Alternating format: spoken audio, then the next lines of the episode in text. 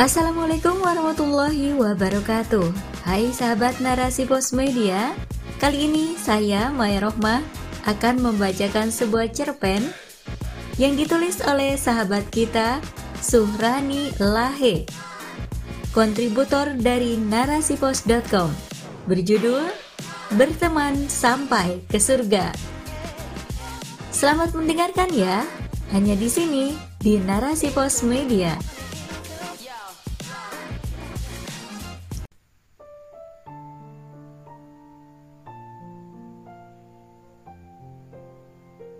Dinda, seorang mahasiswi salah satu universitas ternama di kotanya yang tengah memasuki semester akhir.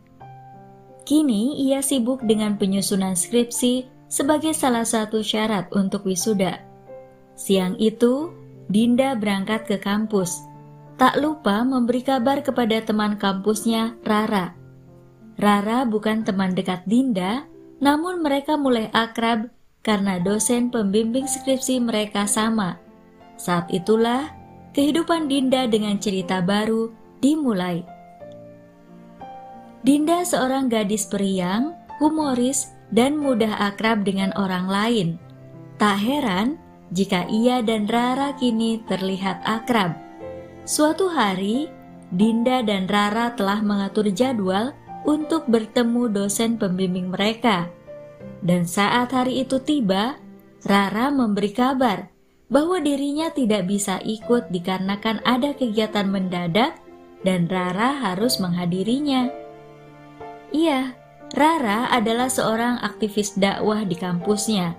Rara tiba-tiba diberi kabar oleh salah satu teman kelompok kajiannya bahwa ia harus mengisi jadwal kajian bulanan yang diadakan di masjid kampus dikarenakan pemateri sebelumnya berhalangan hadir karena sakit. Mendengar kabar dari Rara, sedikit kesal muncul dari dalam benak Dinda. Namun, itu bukanlah penghalang baginya untuk membatalkan jadwal asistensi bersama dosen pembimbing.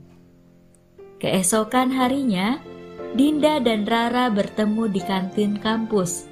Dinda langsung menanyakan perihal kegiatan Rara yang mengharuskannya untuk membatalkan jadwal asistensi skripsi, padahal sangat susah untuk bertemu dengan dosen pembimbingnya.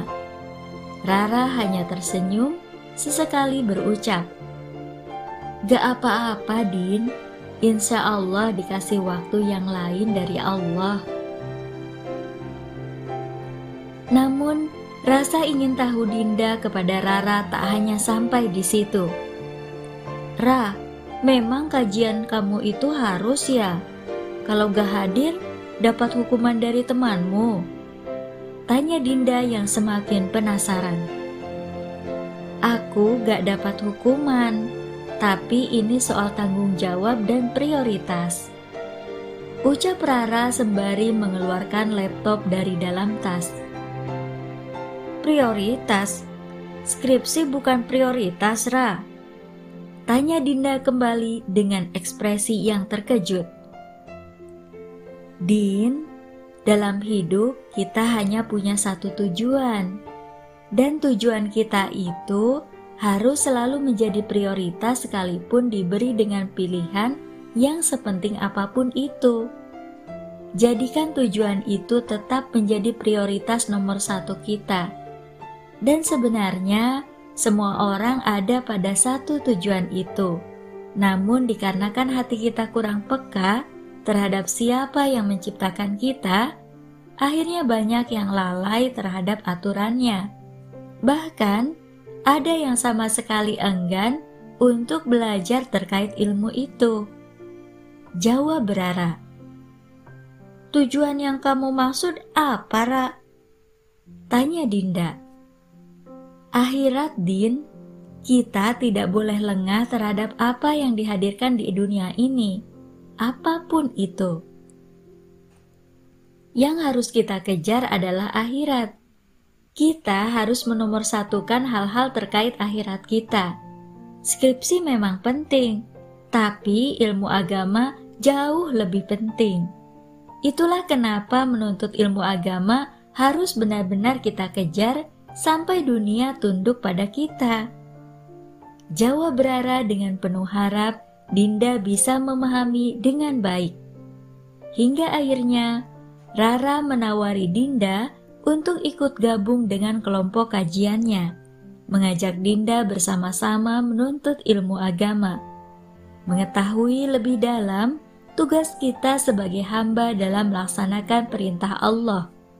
Juga mengajak Dinda untuk sama-sama berteman bukan hanya di dunia, tapi bisa berteman sampai ke surga. Dinda lalu tersadar, selama ini yang dia kejar hanya perkara dunia. Tentang akhirat, hanya ia pikirkan pada bentang sajadah saja, yang menurutnya hal itu telah cukup sebagai bentuk kepatuhannya kepada Allah. Melalui nasihat Rara, kini Dinda sadar bahwa ia telah tertinggal jauh dari ilmu agama tidak mengetahui lebih dalam perihal syariat Islam yang seharusnya dipatuhi. Selama ini, ada banyak hal yang ia lakukan, namun tidak sesuai dengan syariat Islam. Saat itulah Dinda mulai mendalami ilmu agama. Dinda rutin ikut kajian dan mulai mengubah pola hidupnya sebagaimana ilmu yang telah ia dapat mulai dari cara berpakaian, yang mana selama ini Dinda memakai kerudung yang belum sesuai dengan syariat Islam. Akhirnya, berubah dengan memakai busana muslim yang benar-benar menutup auratnya. Dinda tidak lagi berbaur dengan teman yang bukan mahramnya karena menjaga diri dari ikhtilat. Dia juga mulai rajin membaca buku-buku ilmu agama tentang kisah Rasul, dan terus fokus agar tetap bisa istiqomah di jalan Allah serta berusaha menjadikan dirinya sebaik-baik muslimah perindu surga. Dan sekarang, kedekatannya dengan Rara bukan hanya sekadar teman satu pembimbing skripsi lagi, melainkan berteman karena Allah. Dia berharap pertemanan mereka sampai ke surga.